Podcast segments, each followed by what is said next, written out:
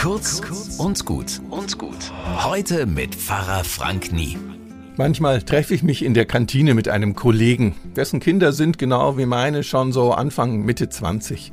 Dann schauen wir, was es zu essen gibt. Und ja, ich glaube nicht an Geister, aber im Geiste ist seine Tochter irgendwie mit dabei.